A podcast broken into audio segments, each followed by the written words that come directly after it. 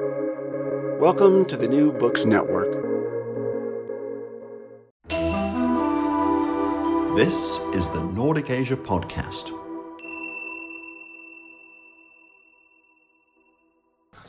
Welcome to the Nordic Asia Podcast, a collaboration sharing expertise on Asia across the Nordic region.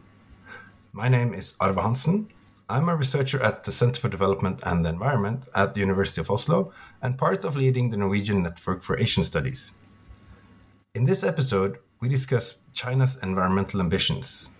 China, of course, plays an increasingly central role in efforts towards global sustainability. China's position needs to be understood in relation to the importance placed upon sustainable development by the Chinese Communist Party and by Xi Jinping himself.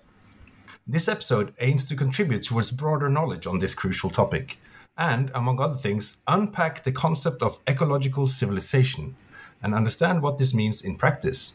To help us do so, we are very pleased to welcome some of Norway's leading experts on ecological civilization and on Chinese environmental politics. With us, we have Gøril Heggelund, research professor at Fridtjof Nansens Institute. We have Yong Zhou, postdoctoral fellow at Norwegian Center for Human Rights at University of Oslo, and Bjørn Leif Brautaset, PhD candidate at the Center for Development and the Environment at the University of Oslo. Welcome, all three of you. Gøril, I would like to start with you. You're an expert on Chinese environmental and climate politics. What is happening in China's environmental and climate politics? I know it's a huge question, but can you give us the broad picture of the situation right now? Thank you very much for the invitation to participate. We know that China's rapid growth has had a great impact on China's environment, both air and ground and water. They're all seriously polluted. And air pollution, in particular, has been very serious and grave in many of China's cities and throughout the country. And as we know, China is the largest emitter globally of uh, CO2 emissions.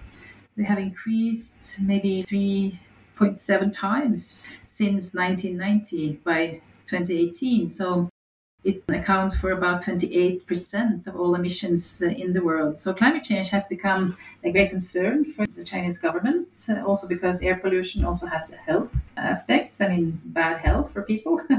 so what's happening in China is that uh, China has come up with lots of policies actually to address some of these issues. And the most recent policy objectives are that China wants to peak its emissions before uh, 2030 and also to become carbon neutral by 2060. And this is important to have these goals, of course, but what's happening on the roads to reaching these goals, that will be quite important.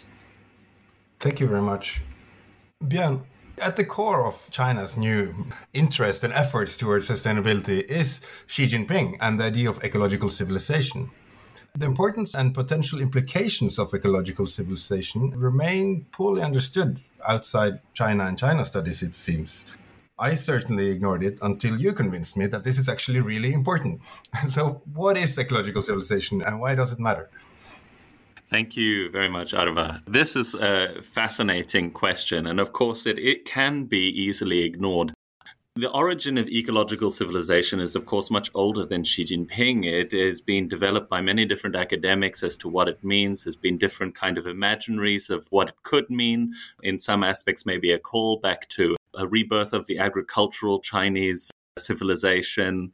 But really, if we can look at what Xi Jinping has done and the way that he's used this concept, or at least his administration and the people around him have crafted this concept, it's really about trying to include environmentalism into the logic, the internal logic of the Communist Party and its ideology, and to create a green socialism and to also realign China's values with sustainable development goals, but also interpret sustainable development goals to suit the kind of organizational structures of the Chinese state, which of course are generally built around some Leninist organizational principles, which can be very effective in mobilizing all different sectors of society, but are not very effective in, for example, joining environmental norms with, say, human rights.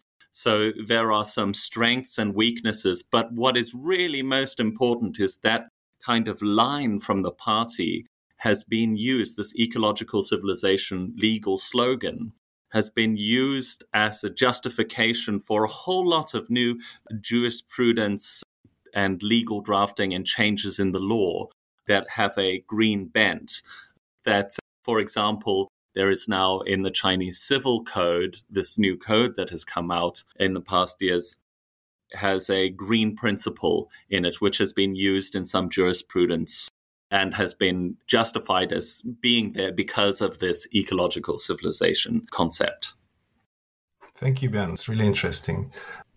Yong, you've studied China's environmental commitments in practice, for example, in the energy sector.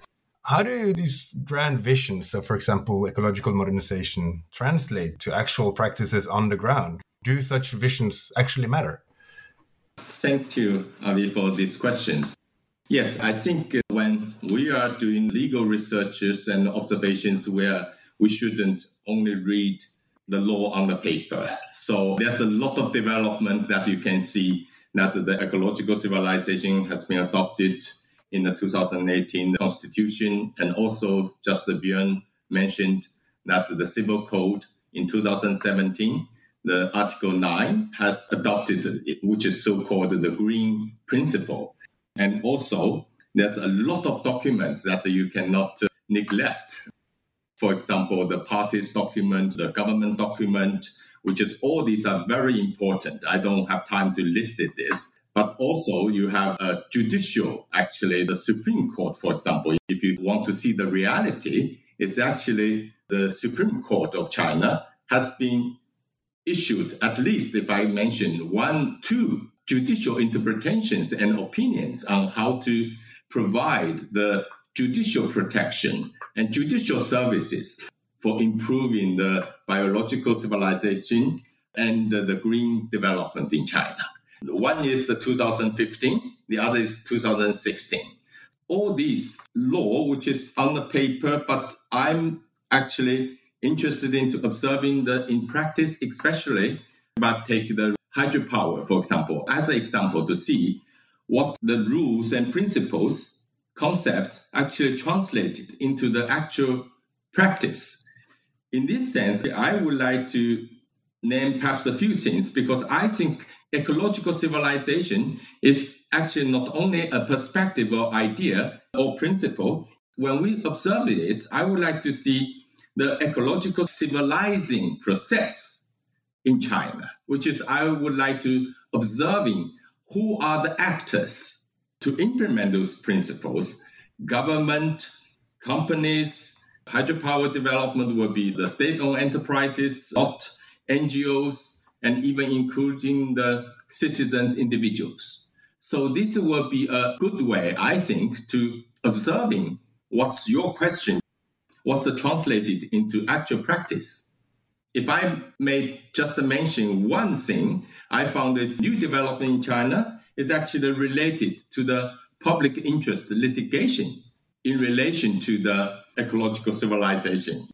For example, if I narrow down to the hydropower development in 2020, there's two cases. One was brought to court by the famous NGO Friends of Nature. That is related to the peacock in uh, Yunnan province linked to the hydropower development there. So the hydropower, the dam building will threaten to the peacock, green peacock, which is an endangered species. The second was also a case uh, for the public interest was initiated by the China Biodiversity Conservation and the Green Development Foundation, which is in Sichuan.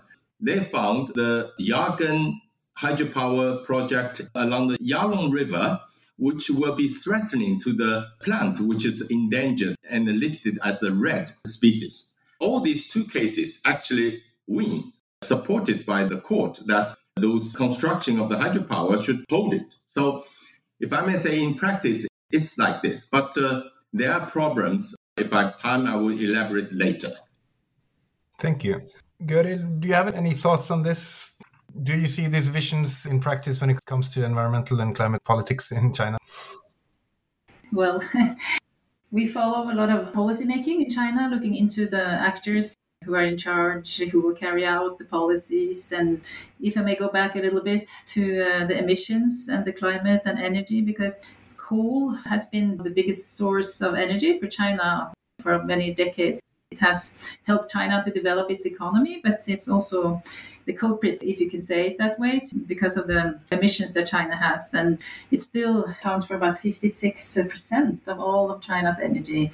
But Zhou Yong was also talking about there's a focus on hydro, renewable energy, solar, and wind. That's a great focus. And I think there has been a, a shift in China with regard to energy policies because in 2013 and 2014, you had really, really bad air in northern China, including in Beijing. I was living in Beijing at the time, and it was horrific. I mean, people were so concerned. And this is also something I related maybe also to what uh, Zhou Yong also was talking about is participation in environmental policy or environment.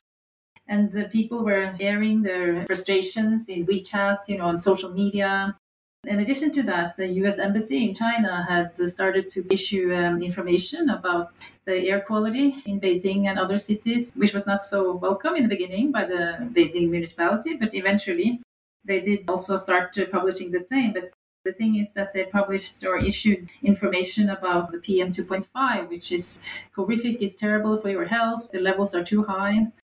So, what has happened? We could say that China has introduced policies there were quite a few policies at the time that came out, air pollution policies to, to address these issues or these challenges in North China, which are quite successful compared with the five year plans that are more guiding. It has some goals, objectives that are very clear and binding, but the air pollution uh, program was very much concrete. You know, you have to do this, you have to do that. So there have been good results actually from this program in northern China air quality in cities have, in fact, improved. So that is a good thing. There are a lot of things that can be said about China's current climate and energy policies and environmental policies. It's high up on the agenda of the government, but of course, there's also some mixed signals a little bit because, you know, with the latest five year plan, which is the 14th five year plan, there are some mixed signals in there. It focuses on to transform its energy picture, energy mix, moving towards alternative or greener energy, but at the same time, coal also has an important role to play still, and especially in the past couple of years, we have seen a little bit of a return to coal consumption. So that is still a challenge, probably, with regard to emissions, the energy and the climate. But uh, you also have the coal producing provinces that are not maybe that happy about going away from coal, such as Inner Mongolia, Shanxi and Shaanxi, and even Shandong is the highest consumption in China is uh, in Shandong province of coal. There are some mixed signals coming out, and there are some challenges, of course, because it also has socio-economic aspects that you go away from coal mining, many jobs in the sector, and even though you try to go to a um, renewable energy sector, find jobs, it's maybe not the same people, right? So there are some challenges for the people there. But so far, it seems quite a few people have also been able to find jobs in the renewable energy sector. So that is a positive, I would say, development for that sector in China. Now, Björn, the legal framework has appeared a couple of times in our conversation already. What do you think? Can law make China greener, or are Chinese environmental laws strong or weak today? Well, that's a very good question. I would say that they are becoming stronger, but there are elements that I would like to see in them that may not be present right now. One of the uh, things that I have noticed in the Human Rights Action Plan of China from last year is that there is a listing of environmental human rights, for example, which are mainly actually structured around not a new kind of invention of environmental human rights, but rather are related to the kind of remedies that can be produced through the environmental public interest litigation process. So I want to quote Deng Xiaoping actually, when in 1978 he wrote a piece on guiding principles on legislative work. He says, A law can be rough to start with. A law can be made only when there is a need, and a law should be made when an issue is ripe. And I think that that is a very indicative of the process of ecological civilization lawmaking today as the Chinese state tests out legislative processes and plays with different ideas, they can see different emerging practices and what would be beneficial for the regime, what may make it difficult for the regime. And so they will tailor a very specific set of environmental norms, which they feel will work within the authoritarian structure of the party state. One of the ways that I've tried to also understand this beyond just the state law, the law that you have on the books, is also to look at the regulations and the way that ecological civilization is imagined in the party documents that govern the party. Those are procedural documents, substantive statements, as well as ideological systems to help party members conceptualize the world as they are tasked with the heavy duty of socialist development.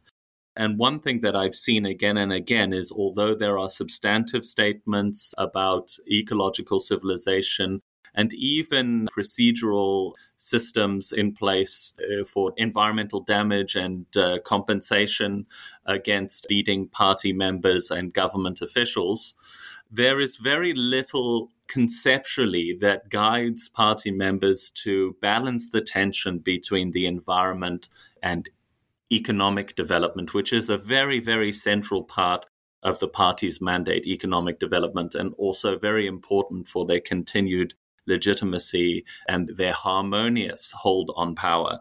So, one thing that I would like to say is that although there are increasing legal norms that are strengthening, there is a problem between individual rights, of course, not really having a way to access this uh, judicial process when it comes to litigation. And then there's the other problem of green growth, which is very much what the concept of ecological civilization has been centered around in, in many aspects, and the problem of proportional conservation. So, when you have growth, how do you proportionally conserve the environment in relation to development, relation to infrastructure? How do you calculate for CO2 over a long term? How much land do you need to preserve? And what are the roles of communities in the preservation of forests do they have a say?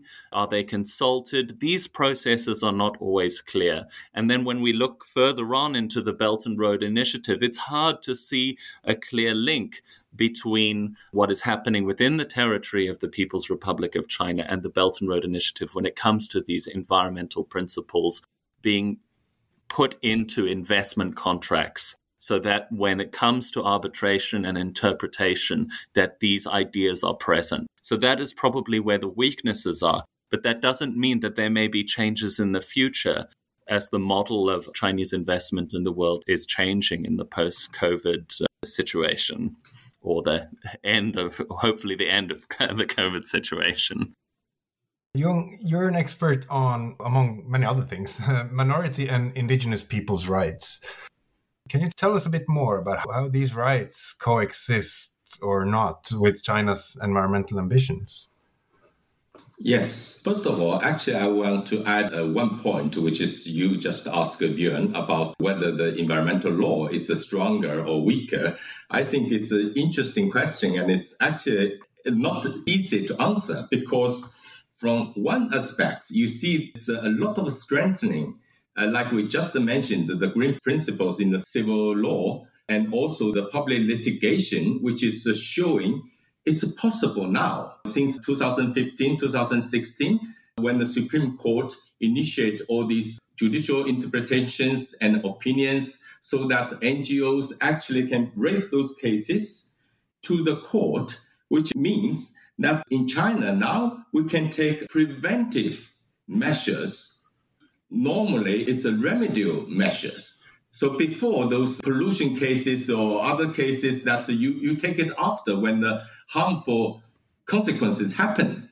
But now actually NGOs can use the legal instruments to prevent those uh, potential risks which is about to happen.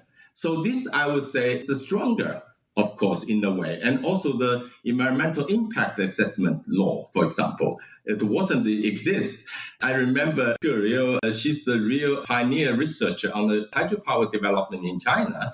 And those laws uh, during that period of time, it's not really strong or exist. But now, this environmental impact assessment law is actually very important. However, when we see weak or strong, it's actually you need to respond to the existing new challenges.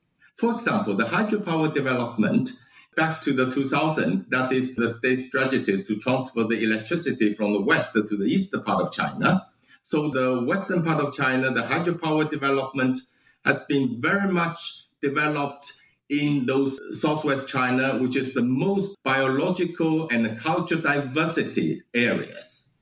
So in those areas, that uh, we need perhaps not only to think about the environmental or biological protections, but also we need to think about the culture diversities. And those are the new challenges in relation to the minorities or indigenous peoples. Those are the new challenges, which is, I think, still the law is so weak to responding to. So this is why I want to add it there. I think it's a very interesting question that you raised. The second is that I'm concerning about what you call uh, minorities or indigenous people's homelands in China.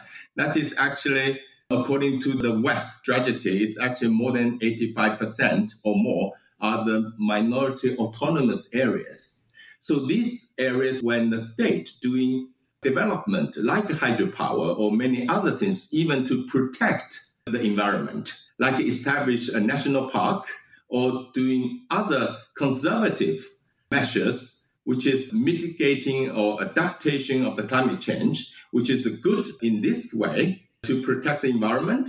But on the other hand, we need to think about those mountains, rivers, lakes, forests, wetlands. They are material basis for the way of lives of those people who live there.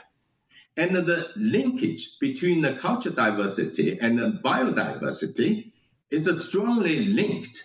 So when we think about this kind of protected the environment, we cannot neglect these aspects, which I think it's uh, very much weak in the legal measures and also in the practice. For example, it is not enough to take the environmental impact assessment for the projects we need to take the social impact assessment as well.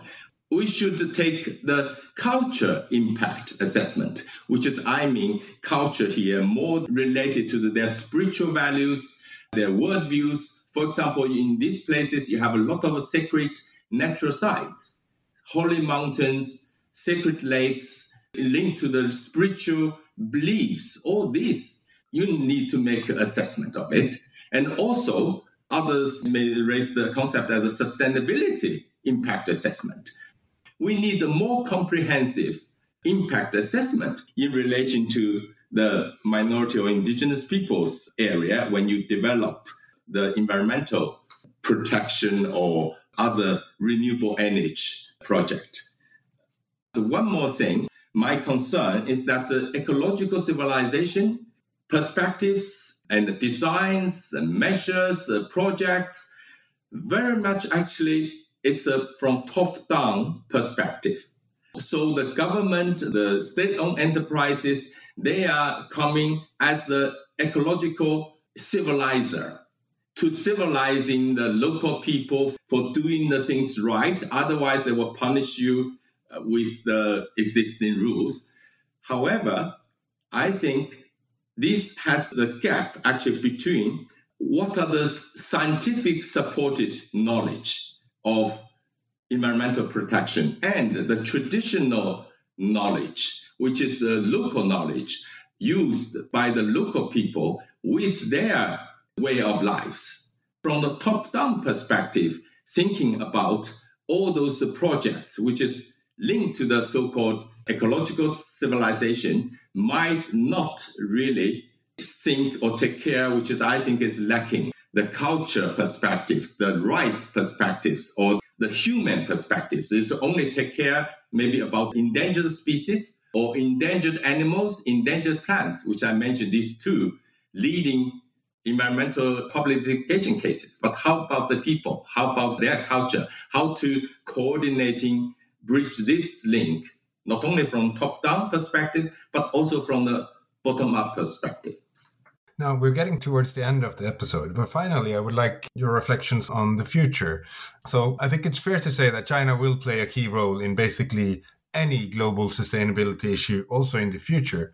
But as we've learned from you today, sustainability questions aren't straightforward. I would like to hear a short version of your expectations for the future. Do you have high hopes for a green China or at least a significantly greener China than what we see today? Gøril, could you start? Okay, I can start. I also agree very much what has been said before with Yong, and also he mentioned that I did uh, work on the Three Gorges Dam, which has been important, and also the environment impact assessment. I think that was important, but of course, because it then put it on paper, so that is important also for the future in China. Everything that is put in law on paper, then you can at least try to do something about it. But to your question about the future and China and green China, well, China is trying to go green. And you see in renewable energy, for instance, you have the electric vehicles that are now being produced, for instance. There's a great policy that direction. And also, as I mentioned before, China has many people employed. More than 40% of the world total is actually employed in renewable energies. What I think is important to say is that, first of all, ecological civilization has kind of set the tone for development in China. Energy and climate has high level support, comes from the top. That is, of course, has its uh, challenges as well, as Zhou was mentioning, but uh, at least the policy is there and you can try to do something about it. So there's some positive trends, I would say, and also some challenges, such as the subnational policy implementation, as I mentioned before, some conflict of interest between the center and the provinces. With regard to the global side, China's role in global governance, environmental governance, and climate governance, we have seen that China was really instrumental to the Paris Agreement together with the United States at the time. And I think China also has a role to play in global environmental governance. China has been very active also in the Minamata Convention on mercury and also, of course, the Convention on Biological Diversity. The first part of the convention was held in China in Kunming but then the second part will be held in Canada due to the COVID restrictions in China for the time being. So we do see that China is actively participating and engaging in global environmental governance. This is also, of course, because China also is prioritizing these issues at home. So there is close linkage between the domestic and the international sides of this development. It's hard to say in one sentence, but are you really optimistic or not? But I think there is some chance that China can become greener at least, but it will take some time and it will take some hard prioritizing and it will maybe become more challenging for people.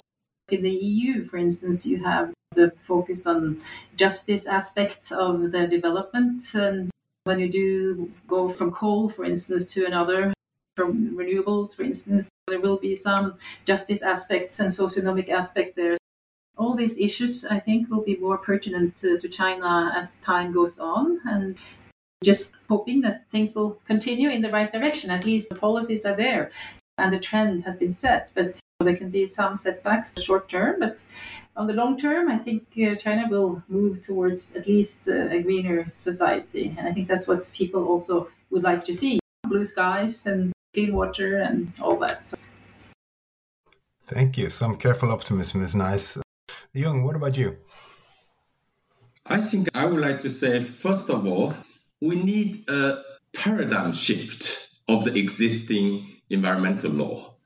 I think this is one of the essential things. No matter how much you emphasize on the ecological civilization or many other things, if you put the human as the centered, human centered law, if we say the environmental law, which is to protect environment for the human interests, the other kind of law, based on any kind of different versions of the deeper ecology concept, that we think humans are only part of the beings or life on the earth. So ecological centered law or earth jurisprudence law, those are the two very different kind of legal frameworks. What I can see now is that we are still in the human centered environmental protection, this makes a lot of issues cannot be solved. If we want to approaching a global sustainability, for example, transboundary river issues, conflicts, if you take the upstreams, if you take the dam building without thinking about the downstreams, these kind of conflicts were not leading to the global sustainability, which is, I think, because you are not only human centered, you are nation centered or you're state centered. So for the state sovereignty, nationalism, the natural resources nationalism, all this, it's a kind of big barriers for us to move towards the global sustainability concept. This is one thing I would like to say. We must have a paradigm shift. That direction, we can solve some problems here. The second, I would like to say that there's a, gap between the state law and the local law or the traditional customary law or practice of the local people in China. The state law in relation to the natural resources. You manage the natural resources as a state owned property, like rivers. Now China is going to classify the rights of the river, rights of the water. But the thing is that if you don't recognizing there's another kind of rules or communities' way of life, the customary rules there, then the state law cannot accommodating the different worldviews of those norms and those other way of lives of the local peoples, then it will not make a green China feasible in a way because I think we have many other indigenous places that they do have their philosophies, their worldviews, that they protected their water and grassland and the forests very well. But they're depending on another system to thinking about the property, not the state concept of the property. It's based on what I call a spiritual governance instead of perhaps a natural resource governance by the state different knowledge systems. Without that kind of bridge, it's not feasible, I would say. The third, I think, is we need to improve the law and the practices, but we need to improve a good laws. And the, the law could functional. For example, I'm a little bit suspicious about the green principles of the civil law code, which is just adopted. Compare with the traditional civil law principles like a good faith like a free will, like a fairness. Those are the breach all the individual's behavior. So if you are cheating, if you are not in the good faith, then our contract cannot valid according to the law. But the Article 9 is a green principle. It said when engaged in the civil activities, all persons shall be aware of the need to save resources and protect the environment. How to interpret this individual behavior that they have to be aware of the needs to save the resources and protect the environment. This is different, very different, although it is a very normative rules and show the Chinese willingness to put these green principles in the civil code, but how to really interpret these new principles in the individual civil action. I think we need a law which is a functional reasonable, rational, a good law. And also, in order to protect the environment, we shouldn't also only think about the environmental law of the state. The state has obligations to implementing other commitments, for example, human rights conventions and many other conventions to combine it together. So this is what I want to conclude in my short hope or visions of this. Thank you very much. What about you, Bjørn? I just wanted to say that I really do find and agree with the perspectives from both Gøril and Yong, and I wanted to kind of bring them together a little bit in finishing this piece.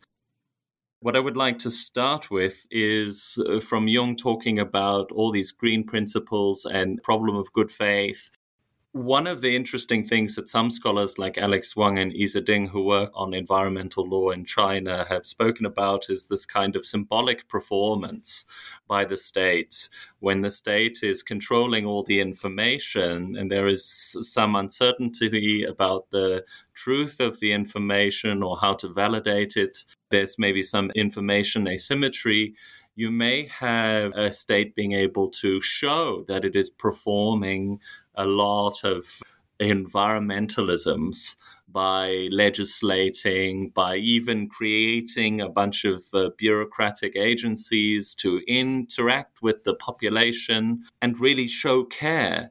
But whether or not these legal systems create remedies that actually solve the problems, that may be another case entirely. So it's hard to judge how well they solve the problem of sustainability. And there's a lot of ongoing scholarship about that.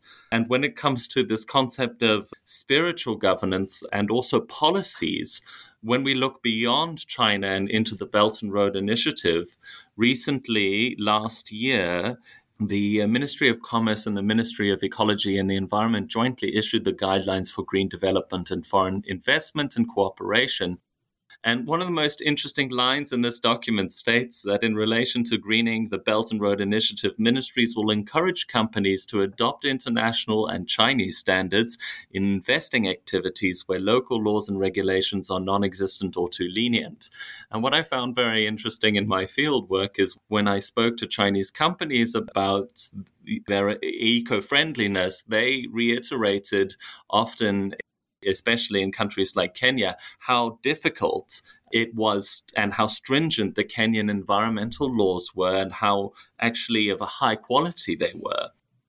And then when I spoke to environmental organizations and conservationists in Kenya, they tended to reiterate that they were not always happy with the way that their legal systems were working or that the environmental impact assessments were maybe not appropriate for certain areas and they wanted to see an improvement or a paradigm shift in their own environmental laws. And so you see a, a, slight communication breakdown in even these formal systems. We're not just talking about minority kind of knowledge of governance of the environment, for example, in China, but also the formal systems of one state related to the policies of another when it comes to investment. So, so that's another interesting uh, perspective that maybe China could try and improve on. And it's very easy to just emphasize that, oh, this country has a great environmental system. So there's no mechanism to help companies or investors decide where a host state's legislation or regulations are too weak or non existent. That doesn't seem to be apparent to me. And then, of course, there's also this development of a kind of international commercial courts all over the world in different jurisdictions. China is also one of these. But going to the International Commercial Court in China, you have to really prove that there is a strong link between your contract dispute and Chinese law. And it doesn't seem to be a forum for any environmentally related issues when it comes to contract issues in the big investment ecosystem of the Belt and Road. So there are lots of interesting questions that don't yet have answers and deserve further research. But I think that there is a lot of space here for further exploration. And so this concept of ecological civilization is important for many different reasons. So we've reached the end of this fascinating talk and of the episode. Gøril Heggelund, Zhou Yong, Bjørn Leif Bradseth, thank you for joining us and enlightening us.